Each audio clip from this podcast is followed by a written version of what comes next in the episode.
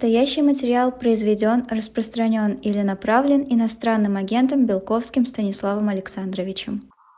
Добрый день. А, сейчас 15 часов в Москве, и мы начинаем обычный наш sit-down шоу с, со Станиславом Александровичем Белковским. Добрый день. Вот. Добрый день, Сергей Александрович Бунтман, как всегда у нас во главе стола.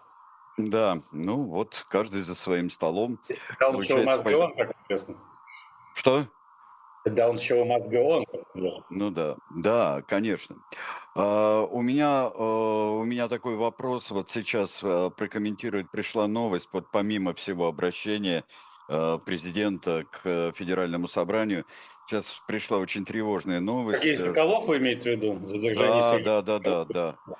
Да, но это вот, вот я не понимаю, а, новая газета, которая, я бы сказал, а, всех своих публикациях после 24 февраля 2022 года, а, просто, я бы даже сказал, по-чистоплюйски в, в словах и выражениях себя ведет.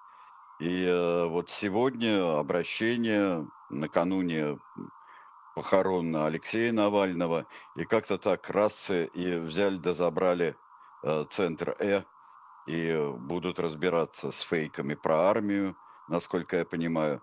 Ну что, еще один сигнал всеобщей зачистки? Ну, во-первых, дальнейшее закручивание гаек, поскольку, как мы с вами знаем, тоталитарный каток едет только в одну сторону, он замедляется на ходу. А во-вторых, я я думаю, что это еще конкретная акция устрашения в преддверии завтрашних событий, то есть похорон Алексея Анатольевича Навального, безусловно, по поводу которых Кремль проявляет определенную нервозность, как всегда превосходящую, может быть, сам масштаб события, но тоже вполне объяснимую и традиционную для Кремля. А, да, а, конечно, и а, мы видим, слышим, как устанавливаются камеры, рамки, уже сейчас, э, наверное, предполагаю, что кто-то будет ночевать на кладбище, уже проверяют паспорта и цель, цель вашего визита на кладбище. Разумеется, там же представители вампир сообщества могут прийти в значительном э, количестве. Да, естественно, да, и все они вот... А им-то не привыкать ночевать на кладбище, вообще проводить там время? Ну, в общем, э, здесь, конечно, этот я бы так сказал, мрачный балаган продолжается по этому поводу. Но вот а если э, вот сейчас коротко и тезисно до того, как у нас реклама пройдет, э, спасибо рекламе, э, то сказать, вы, вы все досмотрели до конца, до, до исполнения гимна? Ну, э, практически, практически да. Я отвлекался на несколько раз в ходе оглашения послания, но то, что я не видел своими глазами, мне удалось дочитать. Ну да, в воспоминаниях современников э, мы, мы все это знаем и так. И плюс еще, конечно, э, тут большой опыт помогает, опыт детства, отрочества Леонида Ильича, 22 24 съезда в 1971 году, когда по-моему, четырехчасовая трансляция на ВДНХ э, помешала моей прогулке со знакомой девушкой тогда. Вот. Я, кстати, э, тогда не смотрел э, послание Леонида Ильича, поскольку был еще в роддоме. А, а. когда я уже интересоваться общественно-политической жизнью, э, физические кондиции не позволяли товарищу Брежневу выступать долго.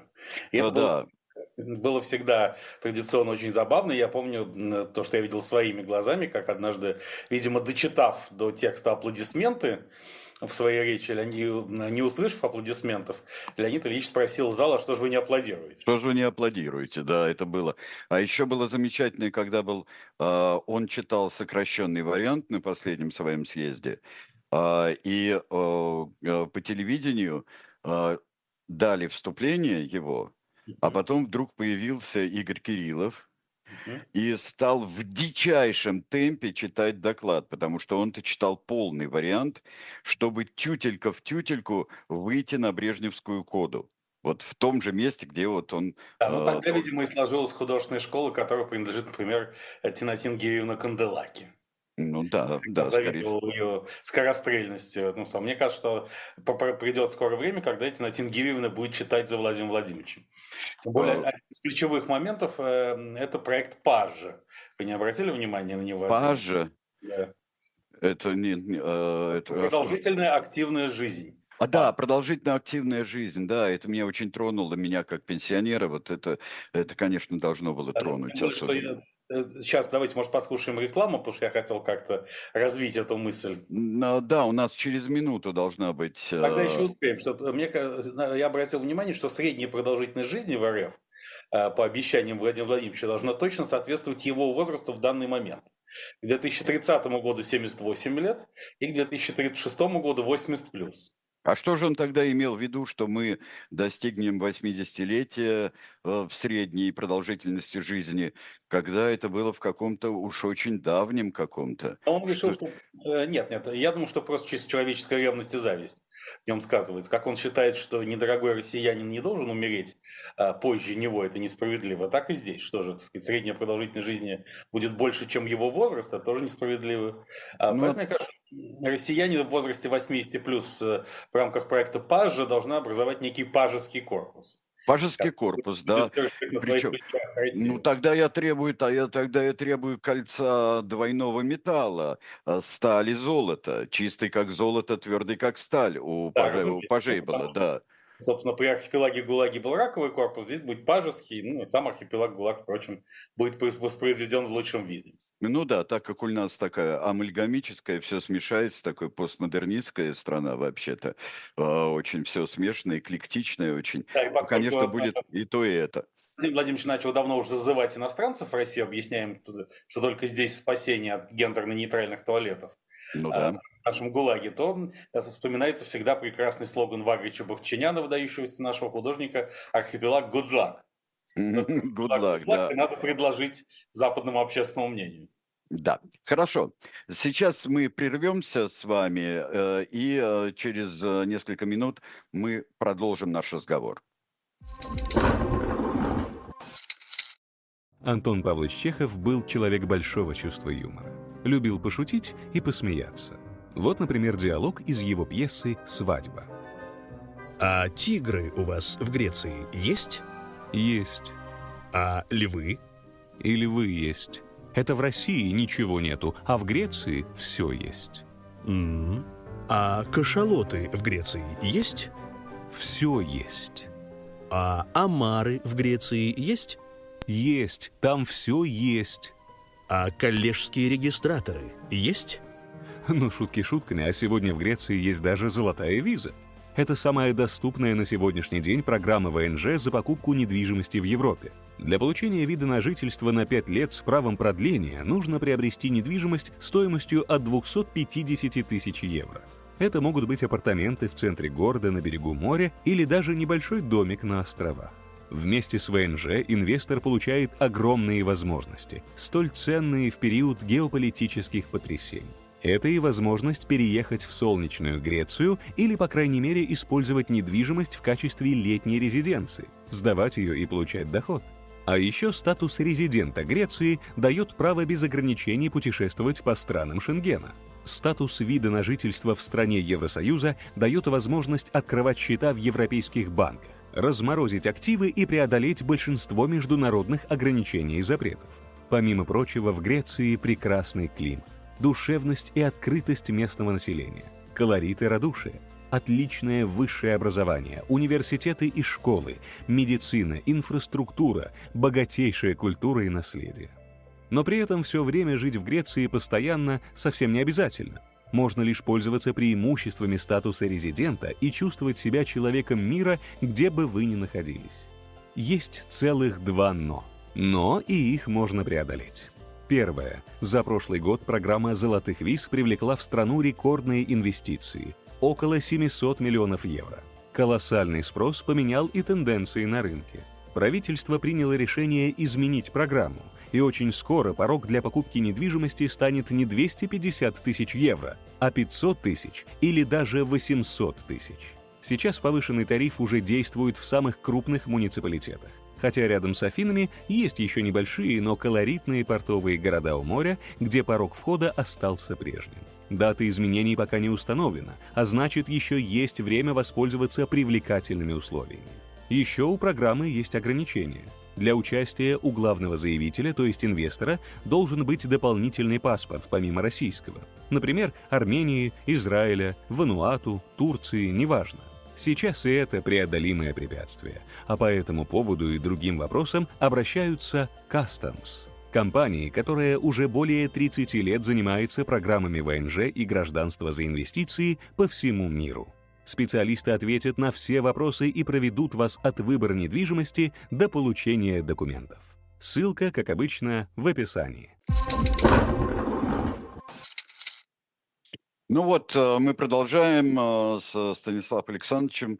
Ну а теперь о первой части, которая была, э, ну, такая самая мускулистая, самая серьезная часть про коллективный Запад, про ядерную войну и так далее.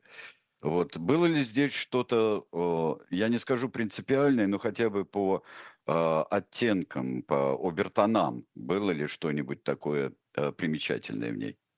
Ничего нового сказано не было. Общая идея, главная общая идея, это что многонациональный РФ народ полностью консолидирован вокруг Владимира Владимировича Путина. Ничего не было сказано про пену, и, которая сошла, то есть про те несколько процентов РФ населения, которые против войны и тоталитаризма, и, к счастью, от них удалось избавиться. Зато Владимир Владимирович Путин еще раз напомнил, что он, в общем, претендует на роль лидера некоего консервативного большинства мира. И что даже многие миллионы людей в странах Запада его поддерживают это для него действительно э, большая надежда. А, то есть он убеждает себя в том, что, в общем, есть гигантский раскол между элитами Запада и народами, и вот народы Запада в целом за него. Поэтому если народам Запада дадут, наконец, выбирать, если на Западе наступит реальная демократия, а не фейковая имитационная, как сейчас, то, собственно, примирение с Западом и настанет.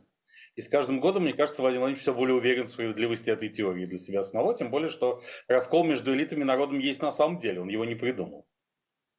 Ну вот еще, э, конечно, э, в том, что он говорил, было, они хотят сделать тот же трюк, что и в 80-х годах, это с гонкой вооружений, в 80-х годах. Но здесь можно догадаться, что такого исхода, скажем, гонки вооружений и договоренности не будет, как в 80-х годах. То есть не будет никакой условной Берлинской стены, которая рушится, а, не будет э, изменений демократических в нашей стране.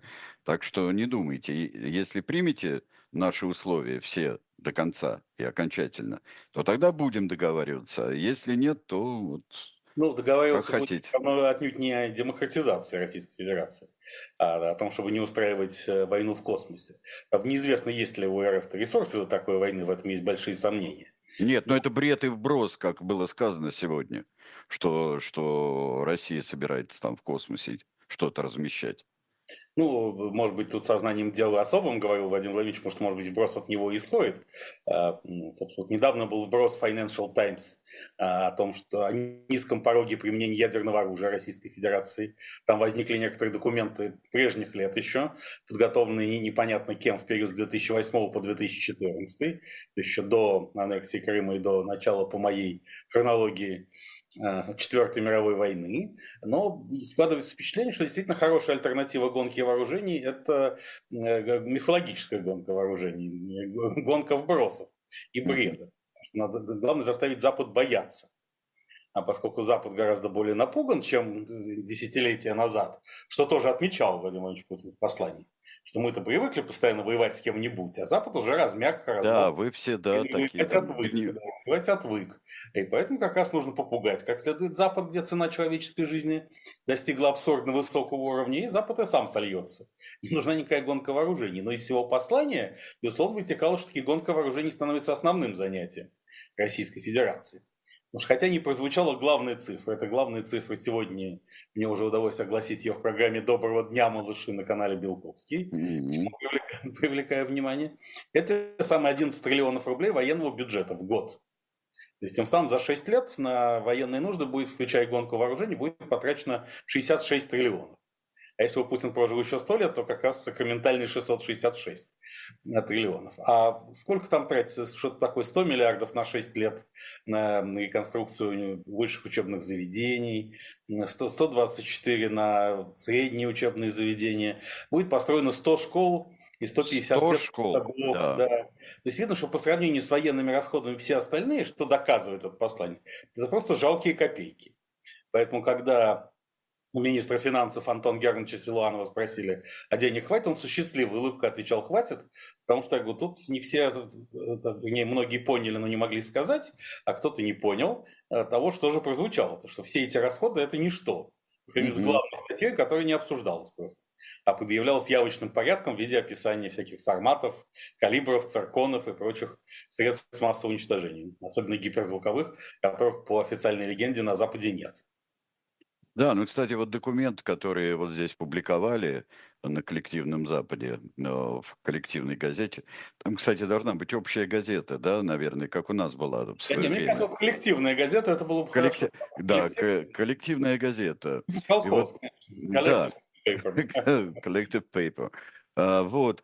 А, и там-то как раз были какие-то, такой порог был не, не, не то что низкий, а просто уже в некоторых аспектах пройденный. И аэродромы там были, и корабли, э, там осталось два крейсера до этого, вот таких вот. А, но это действительно, это действительно старое что-то, ориентированное на Китай больше тогда это было. Но сейчас, мне кажется, ну вот идет э, э, не то, что идет взаимное нагнетание, потому что сегодня был ответ Макрону, который оказался, э, чье заявление оказалось таким несколько поспешным. Э, вот, э, но с удовольствием нагнетают, мне кажется. Да, потому что, мне кажется, Владимир Владимирович убедился, что запугать Запад, в общем, не так сложно. А кроме того, если Запад важнейшим результатом трех предыдущих мировых войн, затронувших Европу, первый, второй и третий, то есть холодный, была демилитаризация этой самой Европы. В том числе и на уровне, созна, на уровне сознания. Потому что где-то с конца 80-х годов 20 века вдруг Европа поняла, что и воевать она больше не собирается. Так вопрос не стоит ни внутри себя, ни, так сказать, вдали от собственных границ. Собственно, именно поэтому во многом континентальная Европа не поддержала США во время интервенции в Ираке. И тогда сложился ситуативный союз Владимира Путина с Жаком Шираком и Герхардом Шредером. Но это когда французская картошка была переименована тогда в, в, здесь, а, обиделись очень серьезно тогда на, а, на старую Европу. А, но да, Европа... теперь, милитаризация, милитаризация Европы, и это очень радует Владимира Владимировича, потому что он навязывает, он поступает как Рональд Рейган наоборот. Он Европе навязывает гонку вооружений, с которой она экономически не должна справиться. Ну а бесконечный запас терпения русского народа все вывезет точнее, прошу прощения, многонационального РФ народ. Ты как не увеличивай расходы и не, не сокращай всякие социальные и гуманитарные, никто ничего не скажет. Тем более, в случае чего сразу арестовывается очередной главный редактор одного из последних недобитых независимых изданий, и, так сказать, этим тоже решаются многие проблемы. А, да, еще, конечно, была реакция а, из Европы, уже так рассуждения пошли из Европы, а, что вот а, если, а, если раньше политика Российской Федерации, она проходила так над головой, и иногда проговаривались над головой новых стран Европы, а, бывших там членов социалистического лагеря, а, бывших заключенных социалистического лагеря, то было Россия, Германия, а между ними ничего, какая-то такая следовая полоса. То есть сейчас вообще через голову Европы, и когда говорят коллективный Запад, это Соединенные Штаты и их э, э, подголоски, вот так вот примерно, Сателлиты, которыми, да, можно, которыми можно пренебречь. Да, кроме того, также Владимир Владимирович не скрывает свои линии на то, что вот э, сменится руководство Соединенных Штатов скоро. И не то, чтобы оно будет помогать России, нет, на это надежды нет. Но оно заставит Европу платить по счетам то есть расходами, чтобы сократить собственные расходы, она повесит все это дело на Европу, а сами Соединенные Штаты сконцентрируются на конкуренции с Китаем. А поэтому Европа просто разорится банально, тем более без дешевого российского газа. И недалек тот день, когда она снова с протянутой рукой придет в Москву и скажет, а покиньте газку. Потому что без этого просто, так сказать, идем на дно. Как воспринимать, Станислав Александрович, э, вот эту замечательную диаграммку, э, любовно сделанную э, на досуге как домашнее задание, о доли в экономике, доли семерки и доли БРИКС? Которая была вот как на, на лекции Владимира Ну, Владимировича здесь это некоторая манипуляция, поскольку это по паритету покупательной способности, разумеется. Во-вторых, э, я не устаю повторять, что ВВП, э, в данном случае это валовый внутренний продукт, а не Владимир Владимирович Путин, хотя и к Путину тоже относится, как всякий статистический параметр, может быть легко фальсифицируем, что особенно наблюдается в авторитарных и тоталитарных странах. Собственно, одна из проблем Китая на сегодня состоит в том, что всякие инвесторы и кредиторы иностранные перестали верить тем цифрам, которые Китай предъявляет. Кажется, он сильно мухлюет. Ну и, наконец, БРИКС – это же нечто очень аморфное. Это союз без каких-то общих целей, ценностей, проектов, программ. Это просто не- некий рыхлый конгломерат стран, которых, в общем, мало что между собой связывает. Кроме желания иногда показать сказать, что-нибудь, какую-нибудь дулю тому самому коллективному Западу, или как он сегодня уже возник в новой формулировке его уста господина Путина, так называемый Запад. Так называемый Запад. А это Ну да. неизвестно Запад ли он, он так называемый, да. Ну, точно так же, как Россия вдруг неожиданно оказалась на глобальном юге, куда-то съехала с севера на юг, то и Запад, может быть, уже не совсем Запад. Ну, вообще, это, это может быть это китайская точка зрения, потому что оттуда ближе через восток э, к этому самому западу, чем через запад. Да, ну и вообще от границы мы землю вертели назад, было дело сначала. Да, совершенно верно. Обратно ее раскрутил наш комбат, оттолкнувшись ногой от Урала, как сказал Владимир Семенович Высоцкий. Так что здесь много всяких.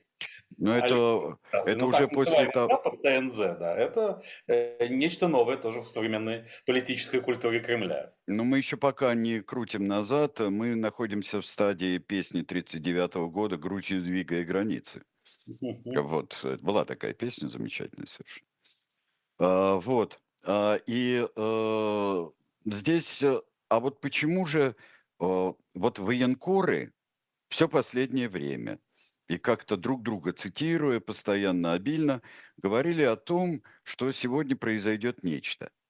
А, Вчера и сегодня. Вчера произошло, произошла первая часть этого чего-то, Имелось в виду а, заседание в Приднестровье всех их органов Приднестровья, которые попросят некой помощи от России. А вот сегодня писали военкоры все хором, что сегодня Путин вообще, если не признает там, э, то, пу- то пустит, э, пригласит вообще в состав Российской Федерации и будет нечто. Этого не случилось. Но остается вот это шуршание про Приднестровье и достаточно тревожное для Молдовы, и не только для нее, пока для нет. Украины. Ну, э, сказать, один из военкоров, а именно Андрей Морозов, он же бойцовый кот Морс, э, даже в ужасе застрелился от такой перспективы э, на минувшей неделе. Но нет, собственно, военкоры военкорами, но мы как-то с вами, мне кажется, так не думали. А, Потому что, конечно, Молдова остается последней потенциальной конфликтной точкой на постсоветской карте. Вот если рассуждать, где теоретически возможна еще специальная военная операция, кроме Украины, только там, да простит меня народ и руководство Молдовы. Потому что, ну куда, в- в- на территории стран НАТО РФ сейчас точно не пойдет, пока ей достаточно шантажа и угроз. В Центральную Азию не пойдет поскольку там свои родные братья, к тому же Турция и Китай будут этим очень сильно недовольны и так конфликтовать с близкими союзниками, пусть даже условно-досрочными, э, Кремль не станет. За Кавказье не пойдет. Значит, методом исключения. Молдова – это страна, не страна НАТО, она не находится под зонтиком Вашингтонского договора. У нее нет собственных серьезных вооруженных сил, зато есть Приднестровье, которое может быть использовано как повод для вторжения, подобно там, Донбассу. А вот э, я, конечно, туповат, но вот как технически, А вот технически раз... это невозможно, потому что если бы в свое время РФ войска дошли э, по Украине солдаты группы «Центр», они там так идут, и солдаты группы «Центр», как и было сказано все тем же Владимиром Семеновичем Высоцким, других солдат другой группы «Центр». Если бы они дошли там до, до Одессы в свое время, то да, тогда это было понятно как. Да, или, по крайней мере, так сказать, можно было высадить десант с Черноморского флота, там, так сказать, ну, сейчас. Пока это технологически невозможно, поэтому я, собственно, и не ожидал, что съезд народных депутатов Приднестровья что-то предложит сверхъестественное, а а Кремль это примет. Но пока это остается в загашнике. Аргумент о том, что э, в Приднестровье проживает свыше 220 тысяч граждан РФ, э, еще будет, может быть, когда-то использован. Но за минувшие десятилетия, так сложилась жизнь, что э, большее еще число граждан Приднестровья, в том числе граждан РФ, получили паспорта Молдовы и даже Румынии. И сейчас оказаться им заложниками э, очередной войны, а, да еще, так сказать, оказаться в серой зоне в результате, которую не признает никто в мире, откуда невозможно выбраться, это не лучший сценарий. Я не думаю, что сегодня, когда в 2006 году там 97% приднестровских жителей голосовали за присоединение к РФ, этот результат был более или менее достоверен. Я совершенно не убежден, что сегодня народ Приднестровья готов проголосовать на таком же уровне за такое же решение. Но они не устраивают э, референдумы у себя. Да, нет, ну как бы считается, что он был уже в 2006 году, если что, теми результатами можно воспользоваться и экстраполировать их куда-то в будущем. Но так сейчас... что про 2020 тысяч, я прошу прощения, а, российских граждан на территории Приднестровья, они могут быть еще, бог знает, какими гражданами одновременно. Да, разумеется, они ими являются. Потому ну что вот. иначе, иначе у них не получается никак ездить за границу. А в том числе среди них много немало трудовых мигрантов, так называемых. Вообще, если брать экономический комплекс Молдовы в целом, то торжество проевропейских сил во главе с нынешней президенткой Майей Санду во многом обусловлено, и это долгосрочный тренд, который изменить невозможно, тем, что в Европе работает гораздо больше граждан Молдовы, чем в России. И те, те молдаване, кто работает в Европе, голосуют за проевропейский путь. Да, но это, насколько я знаю, это достаточно трудный путь работать в Европе э, гражданину Молдовы. Это достаточно трудный, трудоемкий и э, такой не всегда успешный путь. Э, как всегда, и на этом, в общем-то, и э, настроение и пытаются как-то поддерживать. Ну, и э, работать части... в России, особенно в условиях усугубляющегося ГУЛАГа, архипелага Гудлак, тоже mm. самое замечательное. Вы, кстати, тут, кстати, к вопросу о границах. А тут же Владимир Владимирович Путин еще говорил о том, что России нужно срочно завалить себя самолетами отечественного производства. А по некоторым данным, которых склонен считать достоверными, как раз недавно было совещание по этому вопросу. И Владимиру Владимировичу удалось выяснить, что никаких самолетов отечественного производства в ближайшие годы не будет. Что программы производства, во всяком случае, МС-21 и Ту-214 зашли в глухой тупик. Что он, собственно, его интонация, когда он об этом говорил, и выражение лица, это изобличали, что он не очень верит в говоримое. Он так с оговорками все это делал, что вот понакупали западных самолетов, как будто можно было покупать какие-то еще. И поэтому здесь уже единственный способ э, увеличить э, производство отечественных самолетов – это расширить пределы понятия отечественное, например, за счет Бразилии, где производятся mm-hmm. самолеты Embraer. Да? Почему бы не, так сказать, специально по просьбе диких обезьян не провести специальную военную операцию по защите значит, лесов Амазонки, их культурной идентичности. Да, да, ну, всякое может быть. А, да. А, а, а, а, ну понятно. А, здесь почему-то по-французски написали а, о том, что Европа Э, что про Европу это а, ложный спор. Да нет, дорогие друзья мои. А, и э, да, конечно, разговор идет с Соединенными Штатами Америки. Здесь ни с какой Европой Путин не разговаривает. Это уж точно. Ну, главный разговор идет с Соединенными Штатами Америки, но он же хочет отколоть Европу от Соединенных Штатов. Ну и поэтому, сказать, для него сейчас э, важно, чтобы Европа все же пошла путем э, оборонительной милитаризации, надорвалась на этом пути, и тогда поняла, что с Российской Федерацией, где, будет, где он будет оставаться у власти еще очень долго, им всем по пути. Поэтому Европа ему важна, безусловно. Он выстраивал, собственно, отдельные отношения с Германией, с Францией. Просто потом все дело зашло в тупик, ибо так и осталось с Владимиром Владимировичем непонятным, за что, ну, на что же они обиделись. Обижаться-то было не за что, но подумаешь, напал на Украину. И просто Соединенные Штаты спровоцировали этот конфликт, конечно, потому что они хотели заменить российский газ своим сжиженным природным газом. Это... То есть Европу скорее не как э, все еще оставляет э, мысленно как плацдарм некий. Ну, как по плацдарму, как те, с кем может договориться, да, ситуация же еще динамичная. Вот там то Виктор Орбан ведет себя как-то, то Роберт Фицо возвращается к власти в Словакии. А то, глядишь, альтернатива для Германии выстрелит в альянсе Зары Вагенкнех. ФРГ и политическая карта изменится. Так что Европа еще не совсем потерянная для, для Кремля территория. Ну да, об этом да, стоит работать в этом направлении Кремлю, в общем-то. Ну что, что они, в принципе, и делают. А среди вот этих э, без, э, бесконечных, э, бесконечных социальных программ, которые сейчас... Это что, всем сестрам по серьгам, да? А, получается. Это и молодежь. Тут э, тщательно скрывается, что очень маленькие это все деньги. Э, это только если вдуматься, что, что такое там 100 миллиардов рублей на 6 лет. Ну, Это, значит, 150, 15 миллиардов в год, это 150 миллионов долларов в год. Что такое 100 школ на, на страну с населением 150 миллионов человек? Это одна школа на полтора миллиона жителей. Ну, это тоже, мне сказать, бином Ньютона, как говорил классик. Да, то есть, да. Это так кажется, что все это большие деньги. Они очень небольшие, особенно, извините, что повторяюсь, на фоне гигантских военных расходов которые, естественно, предусмотрительно упомянуты не были, чтобы сравнение не оказалось слишком красноречивым, больше того, кричащим. А что вот это такое, вот эта молодежная программа, э, из которой, э, честно говоря, э, я запомнил, хотя для меня пока это не актуально, внуки через несколько лет еще будут сдавать ЕГЭ, то что можно будет пересдавать ЕГЭ? Это какой-то вообще бросок чего-то там, вкусняшки? Что это такое? Ну, я не вижу в этом никакого практического особенного смысла.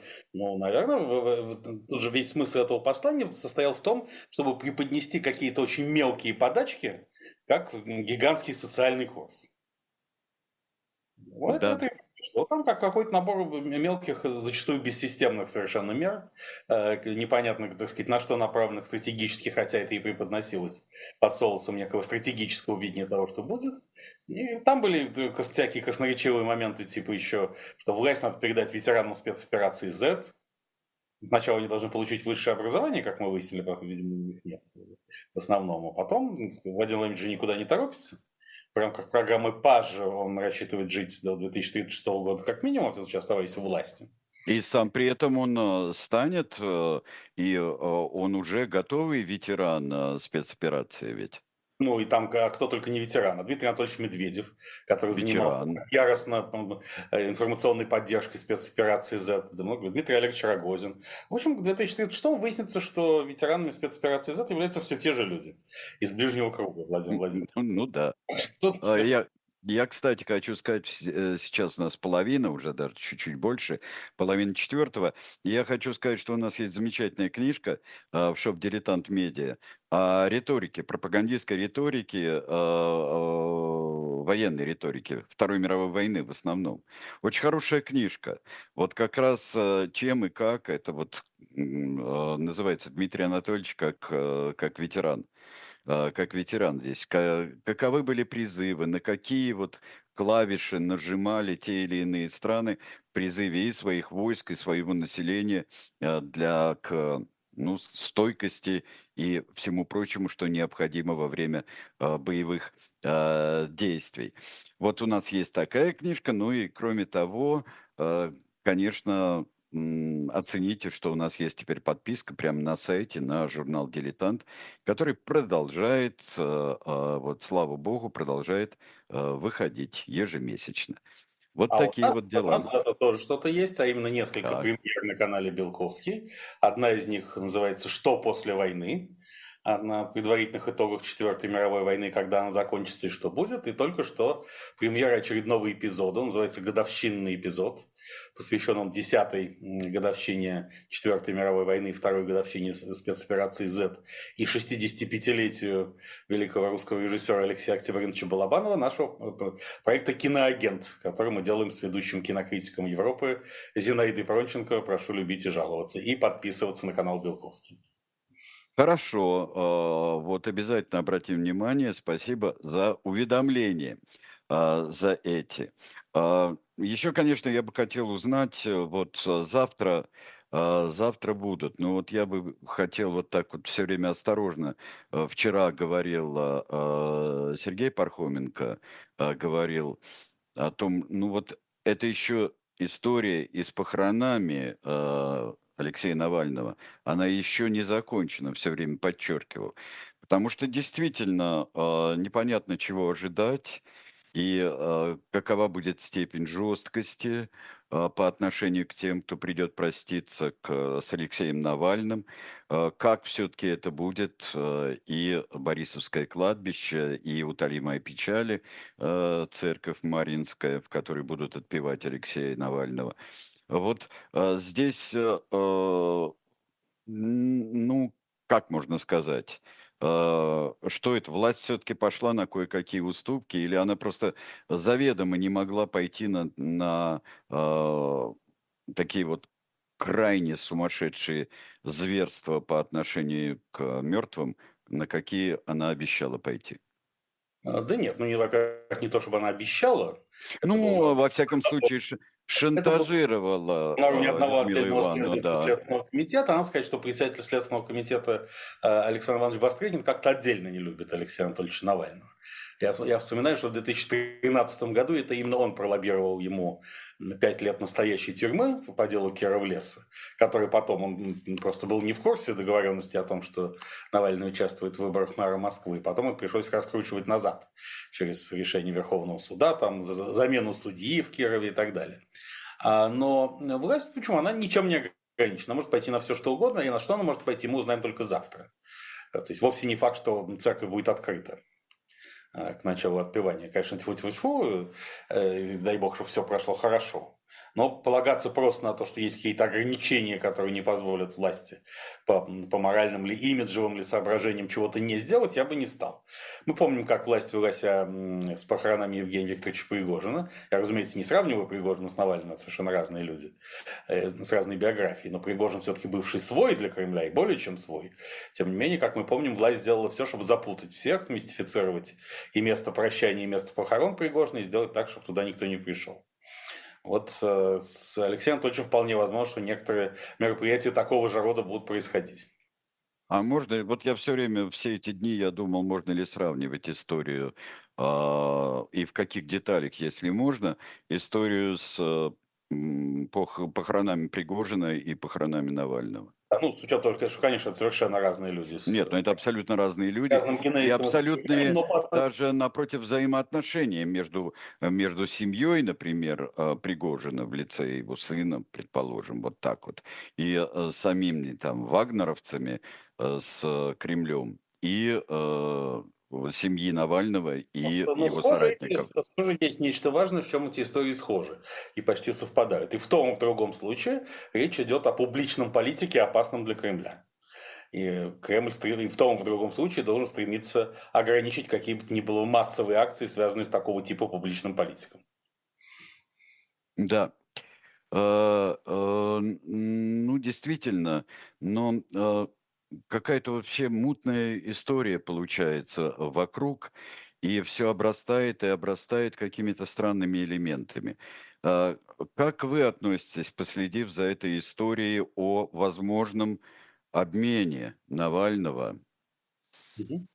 Насколько это было действительно, можно ли судить, насколько это было близко к реальности? Да, я думаю, что это было близко к реальности. Более того, хочу напомнить, что более года назад мы с вами в этой программе, в Sit Show, это обсуждали что так, такой вариант ну, существует. Ну тогда это было, ну тогда это вообще было на уровне вил воды, по, в общем-то тогда ну, еще. Нет, ну оно было, но действительно не только Алексей Анатольевич, но вообще обмен политзаключенных российских в принципе возможен и остается возможен. Вопрос в том, что все затыкалось в, в одиозную фигуру Вадима Красикова, офицера ФСБ, который э, находится в, в тюрьме в Германии.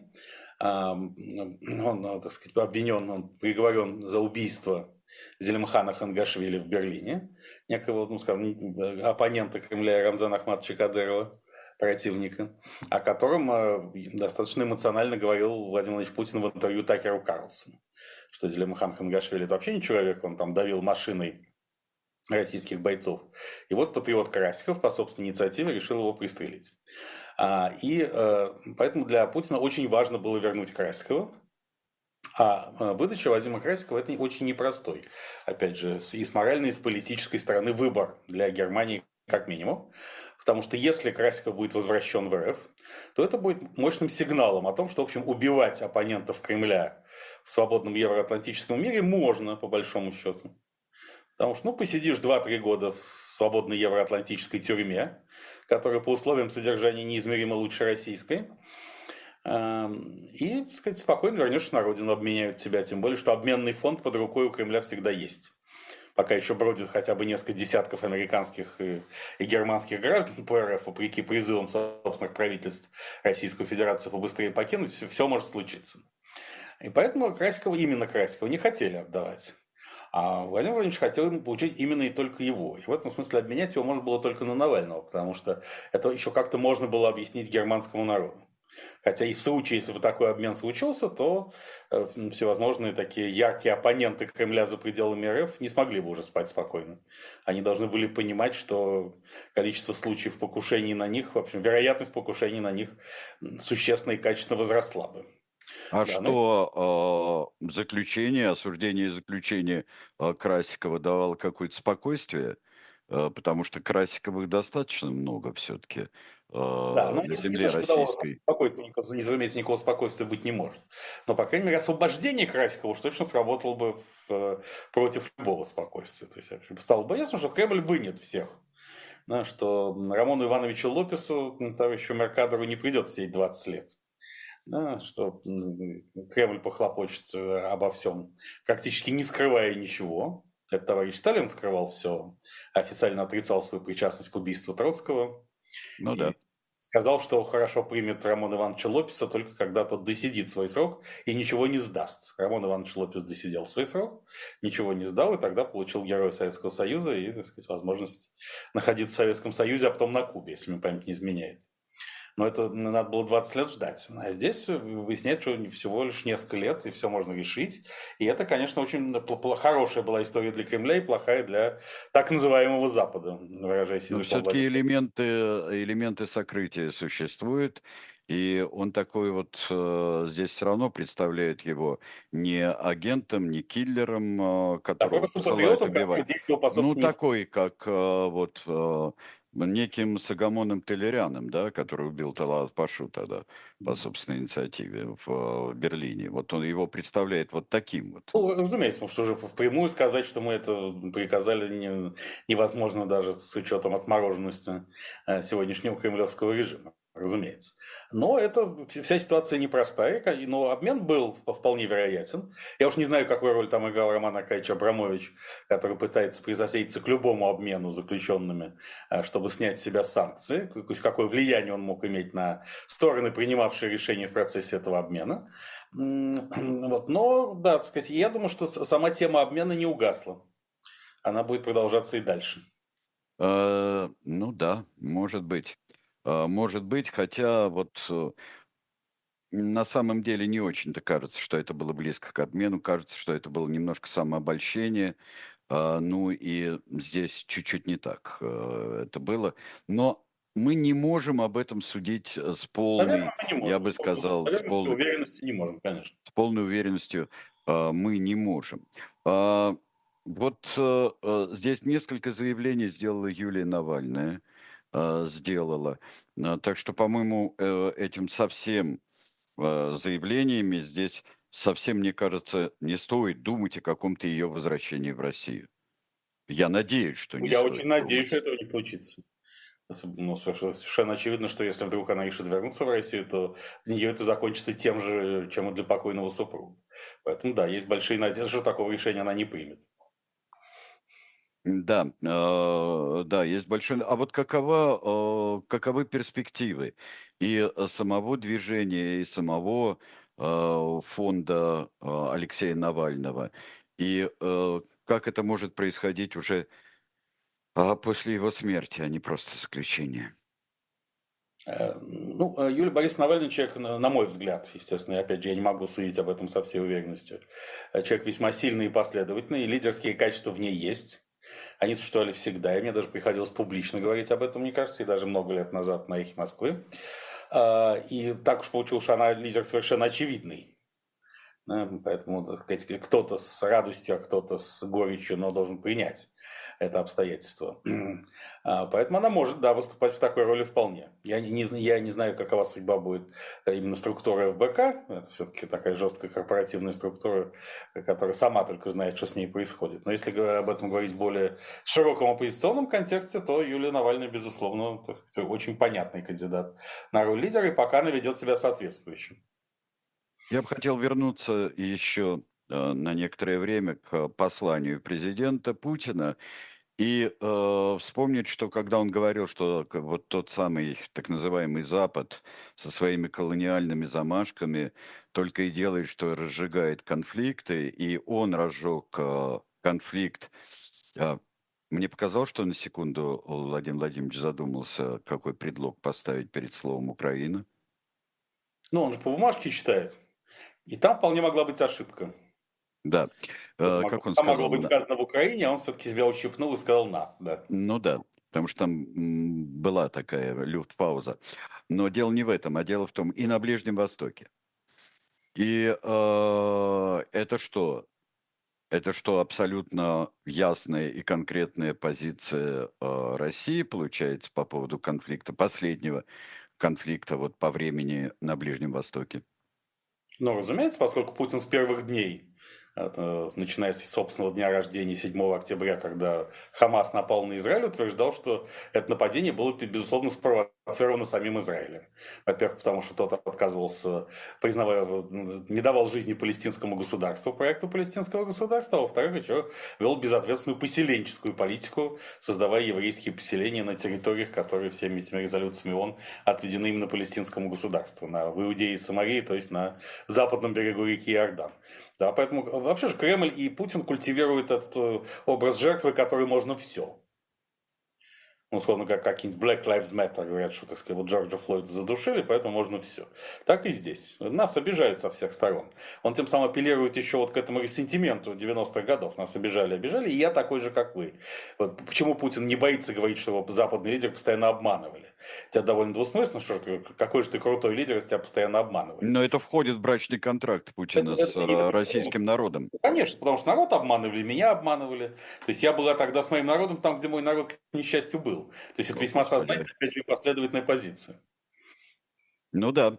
А, и, а, но тем не менее в Гаге на слушаниях по, э, слушаниях по поводу Израиля э, э, там российский представитель говорил, что мы так ценим, мы понимаем, что это был там акт 7 октября, что это был а, что Израиль пострадал от терроризма. Мы сами знаем, что такое терроризм, и очень дорожим отношениями с Израилем как это уживается все? Ну, потому что в путинской команде у каждого своя роль. И в Международном уголовном суде, значит, в Международном суде он нужно было вести себя в этом смысле деликатно. А сейчас мы знаем, что прямо сейчас в Москве проходят переговоры Фатха и Хамаса, двух крыльев, палестинской государственности, так сказать, палестинской национальной администрации и Хамаса, и, Москва хочет быть брокером и модератором создания какой-то единой конструкции новой палестинского государства, который типа после войны получит в управлении всю территорию. И западный берег, и сектор Газа, вплоть до Восточного Иерусалима.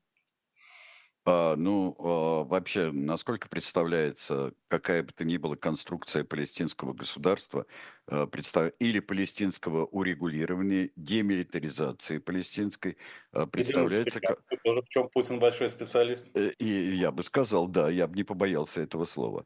А, э, представляется наиболее возможной. Полная замена субъекта. То есть это не должен быть ни Фатх, ни тем более Хамас. Потому что проблема в том, что и ну, с Хамасом все ясно, как бы всем, но и ФАТ, то есть Палестинская национальная администрация, Организация освобождения Палестины, которая была признана главным и единственным законным представителем палестинского народа по соглашениям Осло 1993-1995 годов, она с этой миссией явно не справилась. Потому что одно из, помимо того, что она явно или неявно стимулировала террор в отношении израильтян, в общем, она построила систему образования, воспитана два поколения э, палестинских арабов, которые знают, что Израиль зло, которое надо уничтожить, а евреев надо убивать. А до, этого не, а до этого так не было? Но до этого не было субъекта, не было самой палестинской национальной администрации. А. Признанный Израилем как некий дееспособный субъект и контрагент. Так вот, этот, этот субъект и контрагент Израиля его признал, и обещал он, что он покончит с террором и, и больше не будет призывать к уничтожению Израиля, но обещание своего не сдержал. Не сдержал его на протяжении уже 30 лет. Поэтому вряд ли тут может быть какая-то прямая преемственность по отношению к тому, что уже существует. И должен быть какой-то совершенно отдельный субъект, новый представитель арабского народа Палестины. Кем он будет, ну, это надо посмотреть, надо кого-то вынуть. Пока что самый популярный политик в Палестине – это среди палестинских арабов, сидящий в тюрьме, э, приговоренный к пожизненному заключению за теракты Марван Баргути, который вроде из тюрьмы посылал сигналы, что он готов стать хорошим. Но вряд ли действительно Марван Баргути также не кажется мне идеальным клиентом на эту роль. Поэтому здесь надо, по крайней мере, надо, чтобы страны типа Египта, Египта Катара и Саудовской Аравии постарались и сформировали, может быть, принудительно этот новый субъект, который станет генеральным представителем арабского народа Палестины вместо ООП.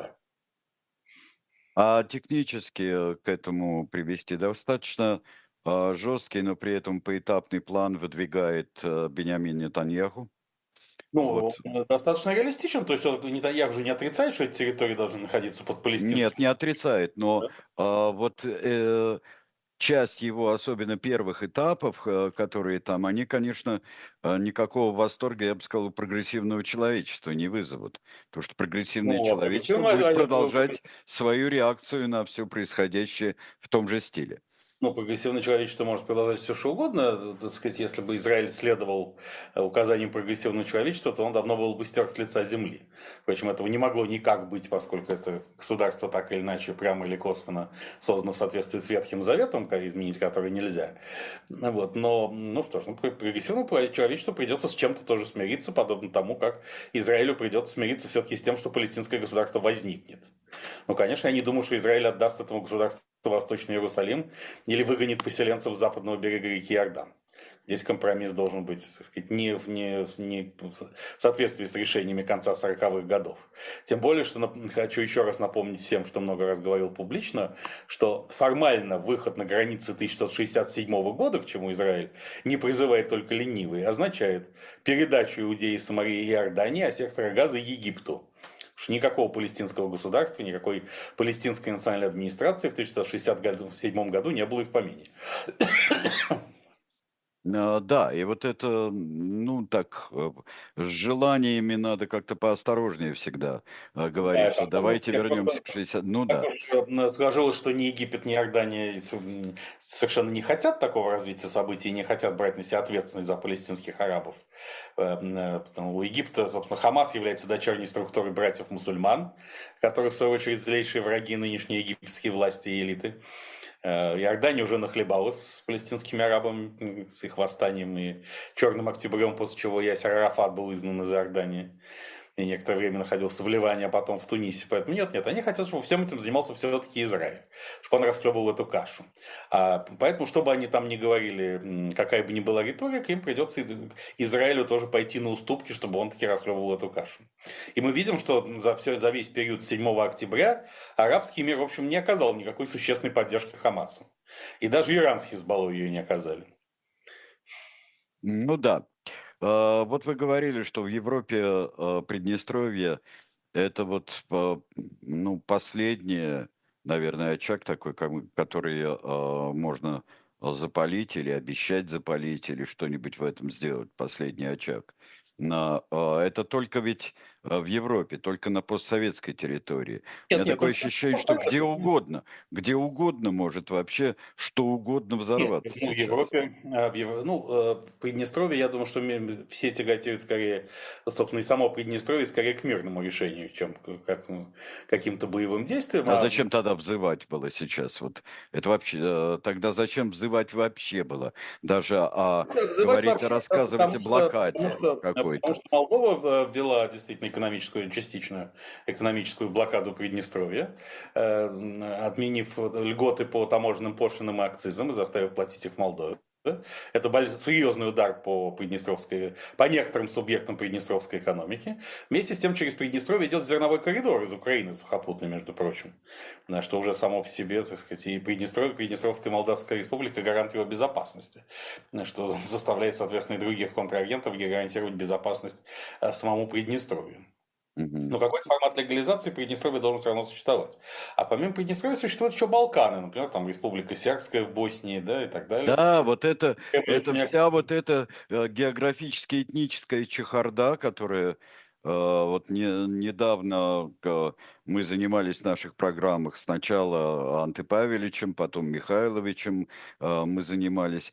И, в общем-то, это, за исключением Словении, это все невероятные совершенно. И две Балканские войны, и, и Первая и Вторая мировая, и все, что было потом в 90-х. Это до конца не разрешено ведь. Не говоря уже о том, что сам, сама концепция национального государства претерпевает некоторый кризис, связанный с тем, что эта концепция молодая была уже не молода.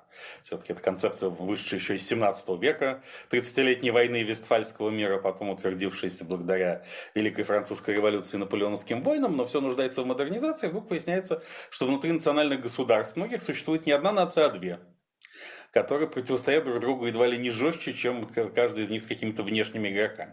Нет, ну речь шла и, и даже с тех пор, а, уж во Франции-то сколько было, честно говоря, этносов-то, невероятное количество. Нет, я даже это... не говорю не об этнической стороне, а такой, так сказать, да. направленности и конфликте. А вот направлен, потому что э, совершенно не успев сформироваться, размылось понятие политической нации. Конечно, ну вот, например, в Польше ведь, так сказать, сторонники э, бывшей власти и сохраняющегося президента Дуды, ну, так сказать, и гражданской платформы, скажем, мягко говоря, не любят друг друга. И у них диаметрально противоположный подход по многим вопросам. То есть само по себе единство, да, или, скажем, трампийская и антитрампийская Америка тоже очень далеки, страшно далеки друг от друга. А вот а, мешает ли это существованию единого государства? Нет, нет, Или совершенно... это, это нормальные условия демократии? Это Он... совершенно не мешает существованию единого государства, просто это требует некой рефлексии, осмысления и определенных политических реформ, которые были бы адекватны этой ситуации, в том числе связанных с децентрализацией управления. А, ну да, но все равно а, такое ощущение, что, э, ну, во-первых, есть э, твердое ощущение после сегодняшнего а, послания, если что и реализуется, так это военный бюджет, когда бы то ни было. Да, да, конечно. Именно поэтому надо было, в общем, скрыть в этом послании, но скрыть не совсем удалось. Да, этого, этого не удалось скрыть, но это как не очень скрывали, потому что там была конструкция ронда такого, ведь э, началось все с СВО, и СВО окончилось. Да, кстати говоря, э, забыл спросить, э, это э, удивительно или это промах, что э, несколько раз э, Путин употребил слово «фронт», там, для фронта и так далее. Как-то это ведь э, не... Э, не СВОшная лексика такая. Нет, ну Путин с этим давно уже определился. Войну это устроили США и союзники против РФ. Ага. Чтобы предотвратить глобальный ядерный конфликт, э, РФ устроила спецоперацию. Но война есть в том смысле, что на нас напали. А значит, есть и линии фронта. Не мы, мы ни на кого не нападали, это на нас напали. Есть вот они устроили э, войну, они да. устроили, э, сформировали фронт некий, который, они, который держит Россия а, с помощью, а, с помощью спецоперации. Я И правильно вот... понимаю политику партии? Да, ну вообще удерживает от глобального конфликта, потому что да, они, ну, они свергли, свергли да. легитимную власть в Украине в 2014 году, хотели срочно принять Украину в НАТО и напасть на РФ. РФ этому противостояла путем аннексии Крыма и заварухи на Донбассе. Потом мне 9 лет уничтожали Донбасс, РФ пришла на помощь и так далее, и так далее. А э, еще в прошлом месяце они, э, и в этом месяце, они э, пытались ликвидировать Такера Карлсона, значит, даже, вы знаете об этом? Вчера вот так, я просмотрел, я вот э, не успел вчитаться и вдуматься вот в это. Напомните. Сказано, вот этот молодой человек говорит о том, что за 4000 долларов он должен был подложить взрывчатку под автомобиль Такера Карлсона на подземной стоянке отеля Four Seasons, бывшей гостиницы «Москва», прямо на Манежной площади. Ну вот. И, ну, тут ФСБ его сцапало. И тут я подумал, собственно, а почему ФСБ не воспользовался совершенно очевидным ходом? После интервью, уже, конечно, никак не до, вернее, после публикации интервью, задержать mm-hmm. немножечко Такера Карлсона для каких-нибудь развлечений и арестовать его. И обменять на Вадима Красикова. Мне кажется, тут это все сработало бы. Ну да, да, может быть, конечно. Но ну, я все думаю... Последнее время все чаще кремлевские люди говорят, что если кого-то сажают, например, там, Игоря Геркина Стакова, Сергея Удальцова, тем самым спасают жизни от э, украино-американских террористов. Вот так и здесь можно сказать, что мы посадили Такера Карлсона потому, что иначе бы украино-американские террористы его убили, а так мы его а спасли, да потом еще и обменяли. Но 4 тысячи-то всего. А это специально так говорят, потому что, понимаете, если сказать, например, хотя бы 10 тысяч, то очень многие молодые люди подумают, а неплохой вариант. А вот надо было специально сказать, что очень мало стоит. Состояние официальной Такера Карлсона 300 миллионов долларов. Правда, по большей части это наследство его родителей. Хотя и как журналист он зарабатывал очень неплохо и продолжает зарабатывать. А, ну а тут всего за 300 миллионного героя, которого с сотнями миллионов просмотров всех его интервью. За 4... Ну, мне, кажется, мне кажется, здесь есть... Э, э какая-то такая оборотная сторона всего этого, всей этой дешевизны. А что ведь, наверное, вот я так предполагаю, как мировой кинематограф нам говорит, э, что э, берет э, за сложность условий еще наемные террористы, за сложность условий, выполнение неочевидное, почти невыполнимое. Оказывается, и всего-то четыре, четыре куска. Четыре куска. И Хотел, это значит, что легко сделать Four Seasons в, гостинице Москва. Нелегко, Покойный. потому что ФСБ не дремлет, и сразу схватил этого человека. А так чего же тогда? Может быть, они как-то себя ставят, что за 4 Нет, просто тысячи? показать, чтобы, э, что э, так называемый Запад и связанный с ним Украина настолько жадный, что с ним Он вообще еще и жмот, конечно. Ну Да, да, конечно. он Жадный да. старик, как говорился в том же «Мастере Маргарите». Ведь он старик, не так? Ну да, ведь он старик, да, да, да, да, да. Ой, хорошо, А, спасибо большое. Ну, первая рефлексия у нас вот такая состоялась после послания президента. Ну вот, да, до встречи уже теперь И в в марте. изгнании мы в послании, как известно. Так что до скорой встречи в нашем сет-даун-шоу. Сергей Да. Александрович Пункман и Белковский были и остаются с Это вами. будет уже март, я так думаю. Вот, Весна. хорошо, наконец-то, да. Все равно, всего доброго.